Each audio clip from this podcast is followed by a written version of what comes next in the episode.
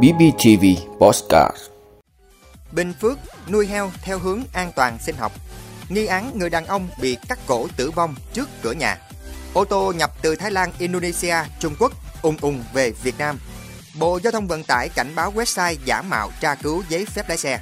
Vé xem trận đấu Việt Nam Oman sẽ được bán trực tiếp tại VFF. Trung Quốc ghi nhận ca tử vong vì Covid-19 đầu tiên sau hơn một năm. Đó là những thông tin sẽ có trong 5 phút tối nay ngày 19 tháng 3 của BBTV. Mời quý vị cùng theo dõi. Thưa quý vị, mô hình chăn nuôi heo khép kín theo hướng sinh học an toàn đang mở ra hướng đi mới cho người chăn nuôi ở huyện Bù Đăng, tỉnh Bình Phước. Ông Phạm Đình Tuyến ở xã Phước Sơn, huyện Bù Đăng ký kết với một công ty tại Hà Nội để xây dựng hệ thống chuồng trại theo quy trình khép kín với số tiền 650 triệu đồng. Giá thành đầu tư ban đầu khá cao. Tuy nhiên, ngoài việc được bao tiêu sản phẩm đầu ra, hệ thống bioga 4 ngăn đã giúp xử lý toàn bộ nước thải phục vụ tưới cây, giải quyết triệt để vấn đề ô nhiễm môi trường khu vực xung quanh chuồng trại. Còn ông Chu Văn Cửu ở xã Bong Bo, huyện Bù Đăng đầu tư hệ thống chuồng trại khép kín với số tiền 2,5 tỷ đồng. Mỗi năm gia đình ông thu về trên 400 triệu đồng sau khi trừ chi phí.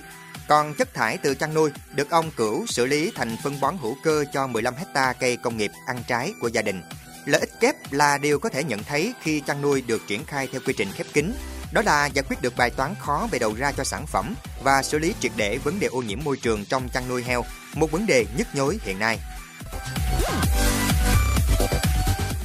Thưa quý vị, ngày 19 tháng 3, Công an huyện Bù Đốp tiếp tục tiến hành khám nghiệm hiện trường, khám nghiệm tử thi để điều tra làm rõ vụ án mạng nghiêm trọng khiến một người tử vong xảy ra tại ấp Tân Phú, xã Tân Thành. Nạn nhân là anh Trần Minh Nguyệt, 39 tuổi, ngụ xã Tân Thành, huyện Bù Đốp. Trước đó, khoảng 8 giờ sáng cùng ngày, anh Trần Minh Nguyệt cùng vợ là Nguyễn Thị Cẩm Châu, 34 tuổi, đang ngủ trong nhà thì có Nguyễn Duy Cương, 30 tuổi, ngụ ấp Tân Lợi, xã Tân Thành, đến gõ cửa, gọi Nguyệt ra nói chuyện. Trong lúc nói chuyện, Nguyệt và Cương xảy ra cự cãi với nhau lớn tiếng. Nghe tiếng chồng cự cãi ngoài hiên, chị Châu ra xem thì thấy Nguyệt và Cương đang giằng co. Trên tay Cương cầm một con dao rửa. Chị Châu vào can ngăn nhưng không được nên chạy ra sân kêu cứu mọi người. Khi mọi người chạy đến thì phát hiện anh Nguyệt đang dùng tay ôm cổ, gục ngã trong vũng máu, tử vong sau đó. Chuyên nghi can Cương bỏ trốn khỏi hiện trường. Thưa quý vị, theo số liệu thống kê sơ bộ của Tổng cục Hải quan trong tháng 2 năm 2022, số lượng ô tô nguyên chiếc các loại đăng ký tờ khai hải quan nhập khẩu đã tăng mạnh tới 102,3% so với lượng nhập khẩu của tháng trước. Cụ thể, lượng nhập khẩu ô tô nguyên chiếc các loại trong tháng 2 đạt 9.152 chiếc, tương ứng trị giá đạt 212 triệu đô la Mỹ. Tháng 1 nhập 4.525 xe, trị giá 127 triệu đô la Mỹ.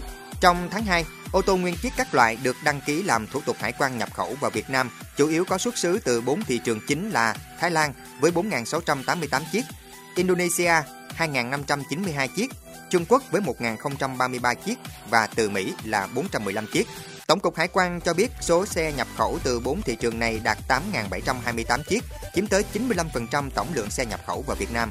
Ô tô từ 9 chỗ ngồi trở xuống chiếm đa số trong số lượng xe nhập của tháng 2 với 8.046 xe được làm thủ tục nhập khẩu vào Việt Nam, chiếm 87,9% lượng xe nhập khẩu.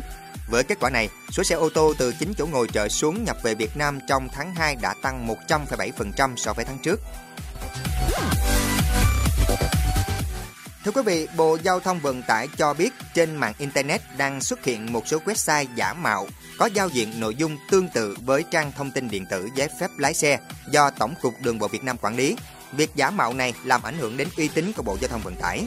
Các website giả mạo được Bộ Giao thông Vận tải liệt kê như gblxgov.org.vn, tra cứu gblx.vn, tra cứu gblxgov.vn, Tổng cục Đường bộ Việt Nam khẳng định hiện tại Tổng cục Đường bộ Việt Nam chỉ có duy nhất trang tra cứu thông tin giấy phép lái xe có địa chỉ gplx.gov.vn để người dân, xã hội và các cơ quan liên quan không bị nhầm lẫn khi tra cứu thông tin dữ liệu giấy phép lái xe, hạn chế việc cung cấp và sử dụng giấy phép lái xe giả. Bộ Giao thông Vận tải đề nghị Bộ Thông tin và Truyền thông hỗ trợ ngăn chặn và xử lý các website giả mạo. Bộ Giao thông Vận tải cũng đề nghị Bộ Thông tin và Truyền thông ra soát các website giả mạo trang thông tin điện tử giấy phép lái xe của Bộ Giao thông Vận tải trên mạng Internet và có biện pháp ngăn chặn các website giả mạo tương tự có thể xuất hiện trong tương lai. Thưa quý vị, Liên đoàn bóng đá Việt Nam VFF thông báo sẽ bán vé bóng đá xem trận đấu giữa Việt Nam và Oman thông qua hình thức trực tiếp thay vì chỉ mở bán trực tuyến như trước. Cụ thể, VFF bắt đầu bán vé trực tiếp từ ngày 20 đến ngày 24 tháng 3 trong khung giờ từ 9 giờ đến 17 giờ hàng ngày tại cổng số 1 của VFF trên đường Lê Quang Đạo, Hà Nội, cách sân Mỹ Đình khoảng 500 m. Trận đấu giữa đội tuyển Việt Nam với Oman trong khuôn khổ vòng loại thứ ba World Cup 2022 sẽ diễn ra vào lúc 19 giờ ngày 24 tháng 3 trên sân vận động Mỹ Đình. Đây là trận đấu sân nhà cuối cùng của Quang Hải và đồng đội tại giải. Người hâm mộ muốn tới sân cổ vũ cho tuyển Việt Nam cần tiêm ít nhất 2 mũi vaccine theo quy định của Bộ Y tế, nhưng không cần xét nghiệm Covid-19. Tuy nhiên, VFF vẫn khuyến cáo khán giả nên xét nghiệm Covid-19 trước khi tới sân. Người hâm mộ không được vào sân trong trường hợp có các biểu hiện nghi ngờ mắc Covid-19 như ho, sốt, khó thở, rát họng. Thưa quý vị, Trung Quốc báo cáo 2 ca tử vong đầu tiên do Covid-19 kể từ tháng 1 năm 2021 khi biến chủng Omicron đang gây đợt bùng phát mạnh ở nước này. Theo Ủy ban Y tế Quốc gia Trung Quốc, hai ca tử vong được ghi nhận ở tỉnh Cát Lâm, đông bắc đất nước ngày 18 tháng 3. Cát Lâm đang là một trong những điểm nóng Covid-19 tại Trung Quốc và đã áp lệnh phong tỏa, nội bất xuất, ngoại bất nhập từ ngày 14 tháng 3. Năm 2021, Trung Quốc chỉ báo cáo hai ca tử vong vì Covid-19. Với trường hợp cuối cùng được ghi nhận vào ngày 25 tháng 1, Trung Quốc ngày 18 tháng 3 cũng tăng 2.228 ca nCoV mới, trong đó có 2.157 ca lây nhiễm cộng đồng với 78% số ca ở các lâm. Trung Quốc đã áp dụng chính sách phòng dịch nghiêm ngặt theo chiến lược không Covid, song nhiều đợt bùng phát vẫn xảy ra do biến chủng Omicron dễ lây lan. Một số người trở nặng, song vẫn được chữa khỏi, ngay cả những bệnh nhân trên 60 tuổi và người có bệnh nền.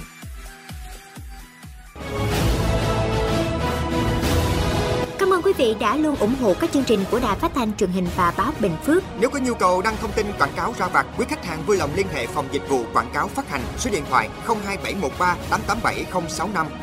BBTV, vì bạn, mỗi ngày.